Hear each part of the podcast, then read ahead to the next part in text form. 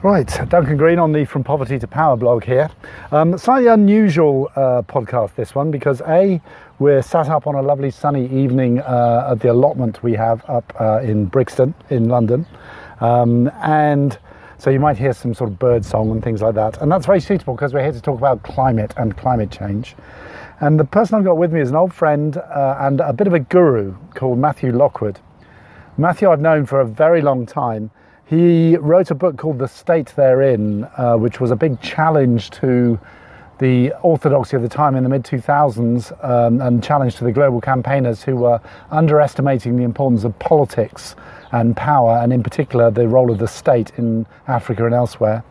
Um, and he had a big influence on me in terms of thinking much more about power and politics, which is something I've been doing ever since.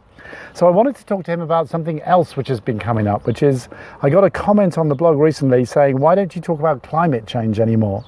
And I thought about it and thought, well, the reason I don't talk about climate change is I don't read anything and I don't know anything about the politics and power of climate change.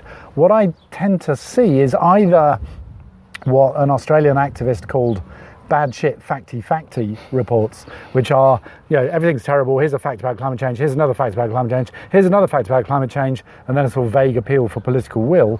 Or if I ruled the world kind of reports, which say, I've got this great new plan for pricing carbon, so just do it.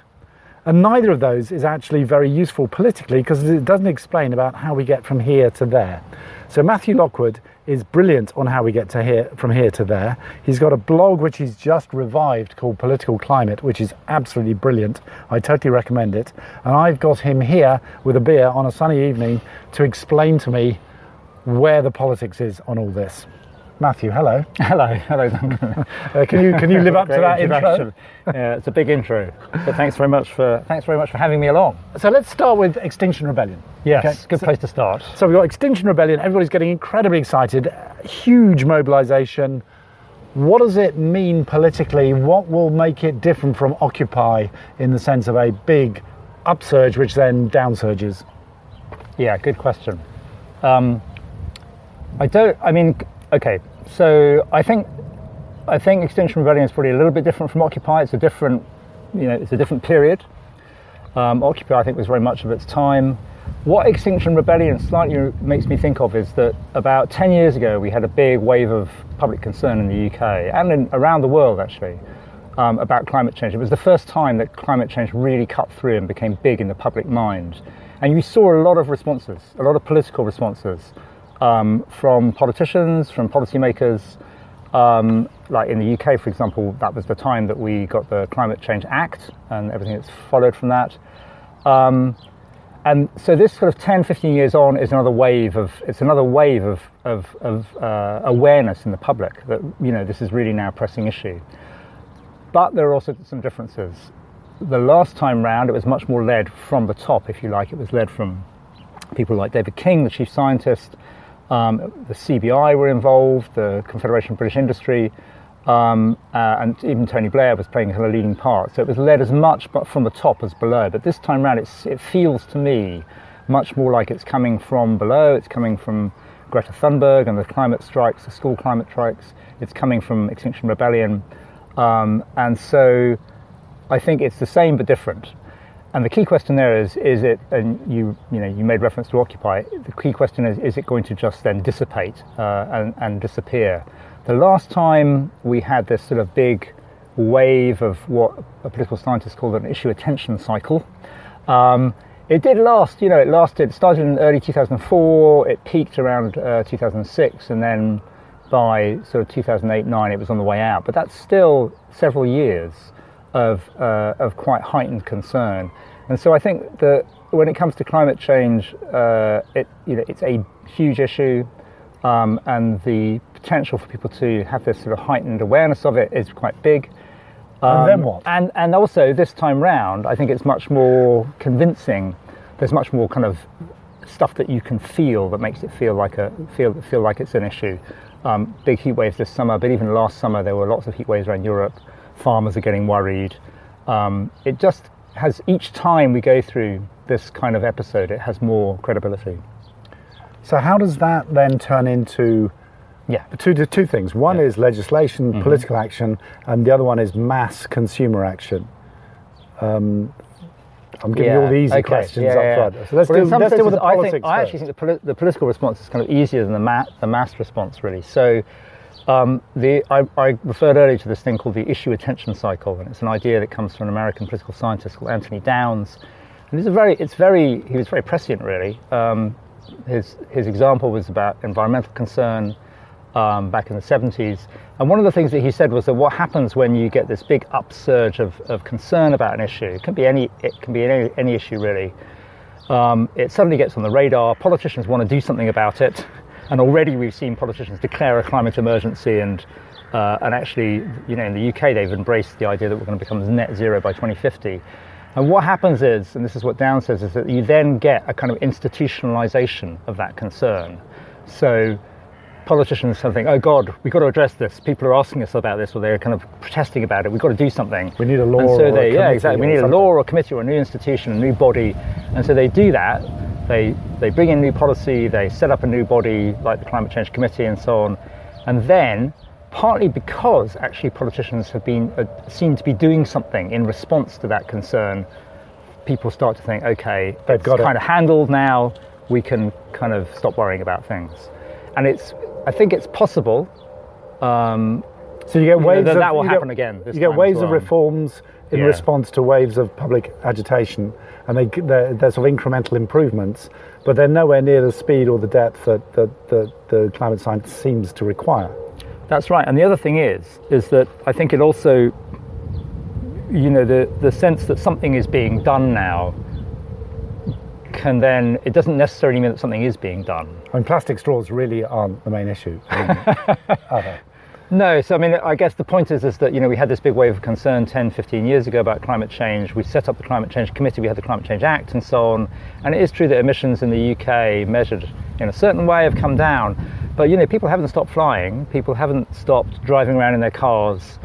They, we haven't seen huge reductions in the amount of energy that people are using. In fact, it's, and, and of course, globally, the problem is, is worse than it was 10 years ago, 15 So- years ago. So sometimes the what appears to be a response can leave people into a false sense of security that something or complacency that something is being done when in fact actually not enough is being done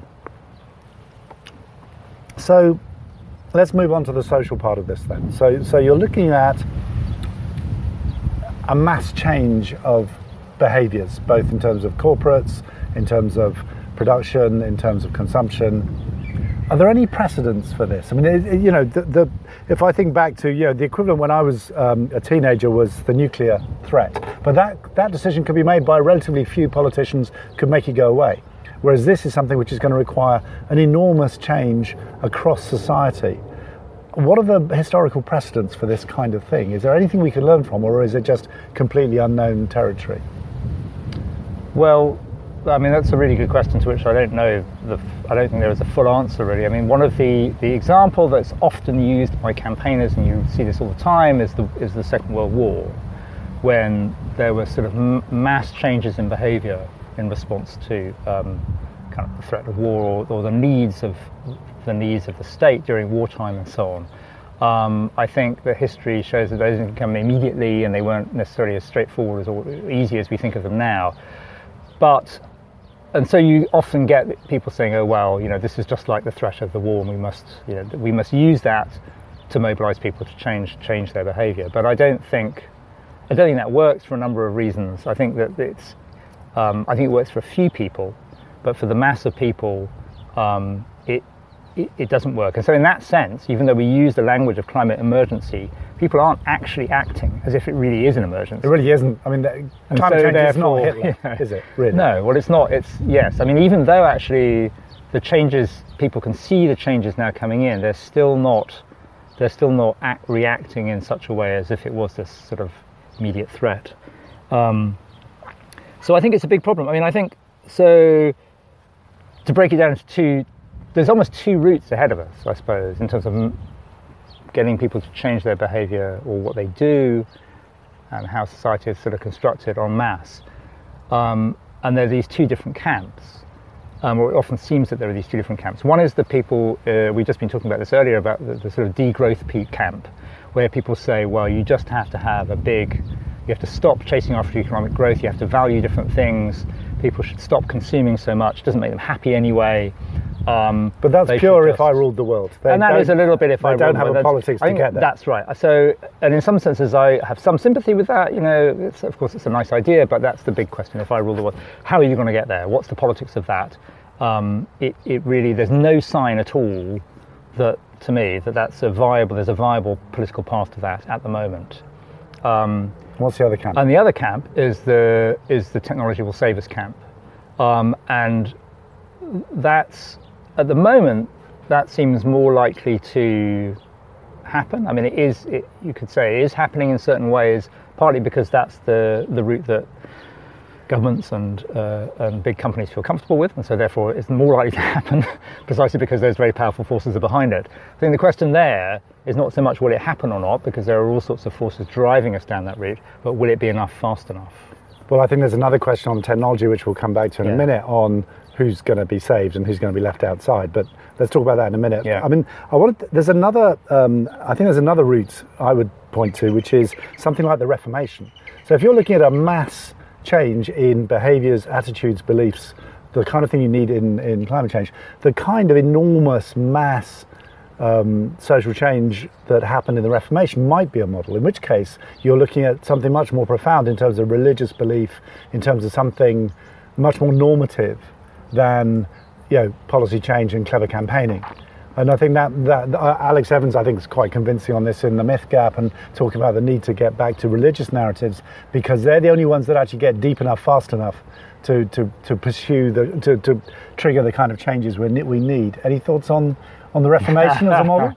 I mean, the, Well, I the, the, an- we, we had yeah. a just to finish on Yeah. that. We had a conversation a while ago on um, when was the last time when one generation sac- made major sacrifices for three generations' time, which is what is being required now in terms of consumption. And the one we came up with was medieval cathedrals, you know, where people would put money into a cathedral and it wasn't going to be finished for 100 years. Yeah, yeah. And so are we in Yeah, that sort of space? And if so, what does that mean for campaigning? Yeah. Okay, I mean, there's actually there's two questions in there. There's one about religion and change of ideas, and there's one about generational change, um, and they're rather different. But just to, so let's start with the religious one. I mean, I think it's an interesting idea, and I think, it, or at least I think it talks to something about the need for a more fundamental change in the way that people think about the world, especially the material world, what we're doing, and so on. I'm not convinced about the religious route. Um, I don't know Alex's Alex Evans' work that well, but I know that you know I think that's the route that he's pursuing at the moment. I think that especially if you're thinking about a society like the UK, you if you're looking for something like that, it, it's probably going to be something that's more secular in nature, but somehow as profound as the religious, as a change in the way in the religious universe, if you like. I actually think in, in some Sport, senses, maybe. Well, no, I think it's what I think it's about is really about our relationship with the natural world.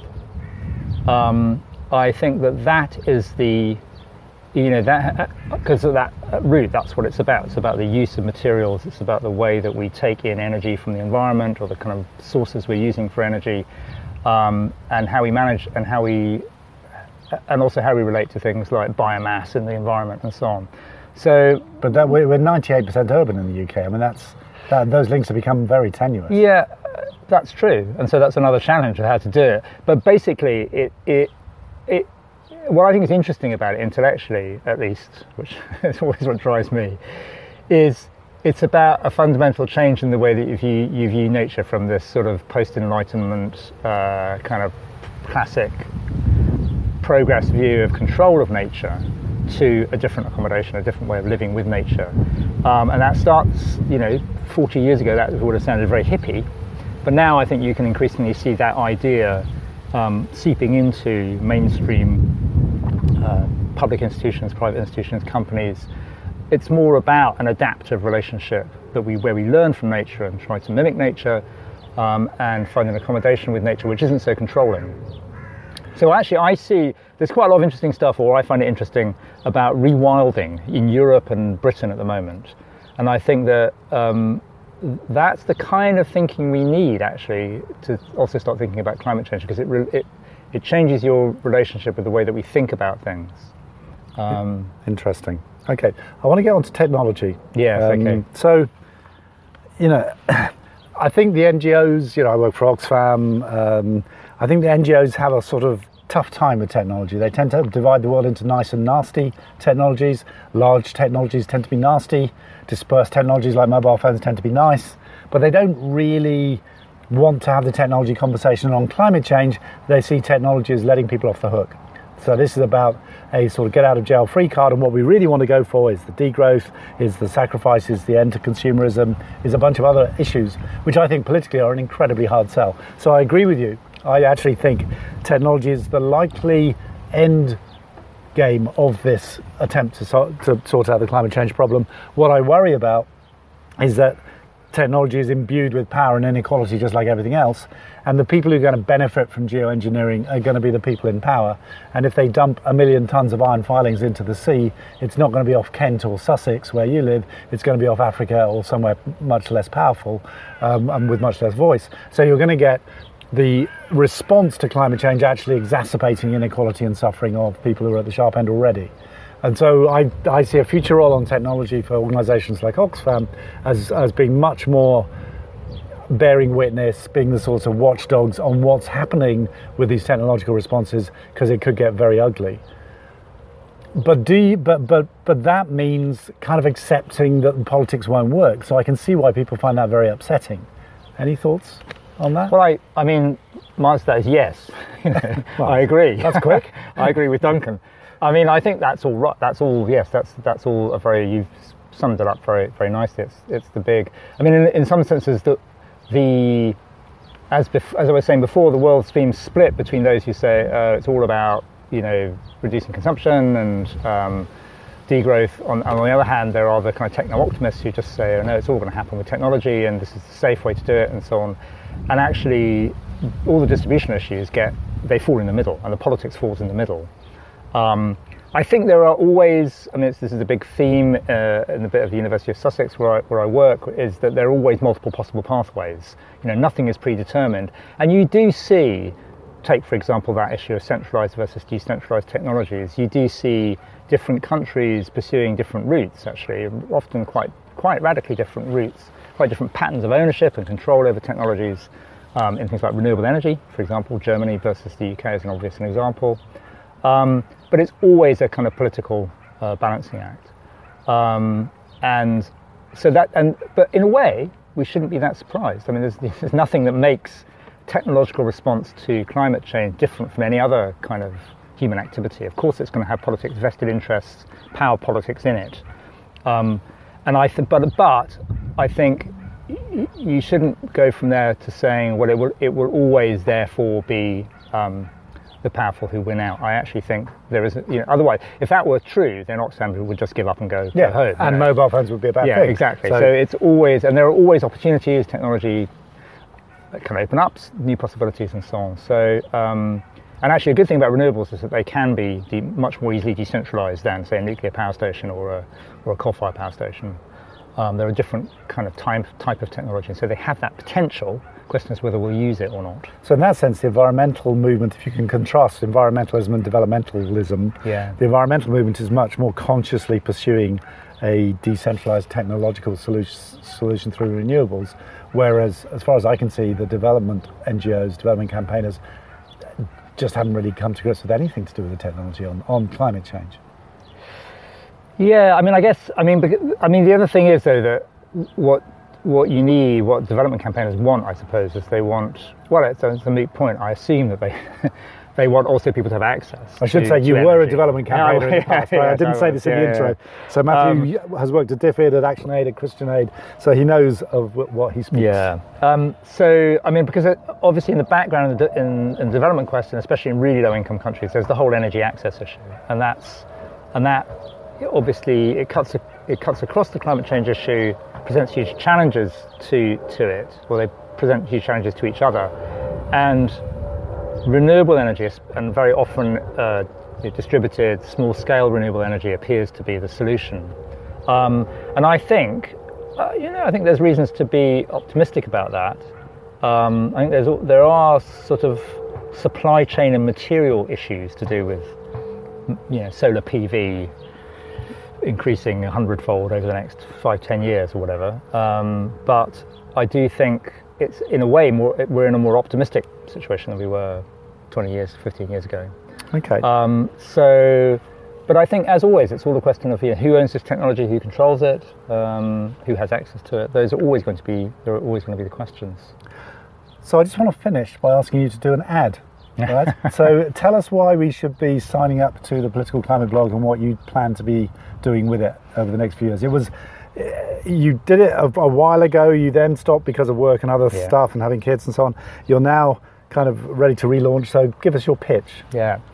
Well, I mean, the blog has always been about um, trying to think about climate policy in particular in a political way. That's the sort of that's the that's the lift, uh, the lift pitch, two minute pitch. Um, and so, broadly speaking, it's going to be about that. What I'm at the moment, what I think, where I've come to, I suppose, is that I spent quite a lot of time uh, being an academic over the last five six years. Um, and reading a lot of theories about the, climate, the politics of climate policy.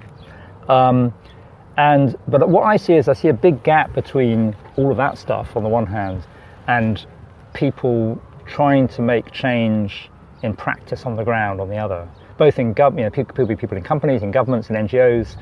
Um, and on the one hand, the theory stuff is very interesting, and I think has some really important insights. in Like you it. were saying on the Extinction Rebellion question with Yeah, the exactly. issue There are cycle. Yes, there are sort of models and ideas that we can use, especially uh, about what's going on differently in different countries, which is really, I think, gives us a lot of purchase. Um, but it's it's quite abstract. Very often, it's quite quantitative. It doesn't necessarily help you directly if you're a campaigner or if you're someone who's trying to make a, change in, the government or, or, or within a company. And so, I guess partly what I want to use the blog for is to try to translate some of that stuff into forms which um, could be more useful, but also to test it out, I think, because it also goes the other way. Like there are lots of very clever people in academia who've got their models and they think it all fits. But actually, of course, as we know, um, From trade. the, the real world is always more complex. Yep. Um, you know, uh, it's uh, it's the it, and, and that's really we need to be feeding that back into into think you know further thinking about um, trying to theorize what we what, what what is this all about. Um, I mean, I remain pretty optimistic, um, but I think uh, it's you know for a whole bunch of reasons this is a particularly pivotal time. Um, if I can just have another two or three minutes. Go. I think one thing we haven't covered so far is just what's going on at the moment, which is that it does seem that the next, certainly next five years, is really critical for some sort of global a response which globally produces a, a, a, a, ceasing of emissions growth and, a, and, a, and, a, and a, the beginning of a downturn. But of course, we're in also a pivotal moment where inequality and lots of changes in people's lives and society and economy have led across the certainly across the Western world a turn towards populism and a type of populism which is nationalist and is it makes it, it throws up a real challenge for climate policy. So I think we're trying to do the most difficult bit at the most difficult time. Um, and so while the technology is helping us at the moment in terms of costs and things like that, I think the, politics politics, is, is really hard at the moment. You nearly ended on an upbeat. Yes. Okay. couldn't, couldn't, couldn't finish without bringing it down again. All right, Matthew Lockwood, thank you very much. So his blog is Political Climate. I absolutely urge you to take a look at it. Politicalclimate.net. I. Politicalclimate.net, thank you. And he's promised to feed the blog regularly over the next few weeks so that you'll have something new to read. Thank you very much, Matthew.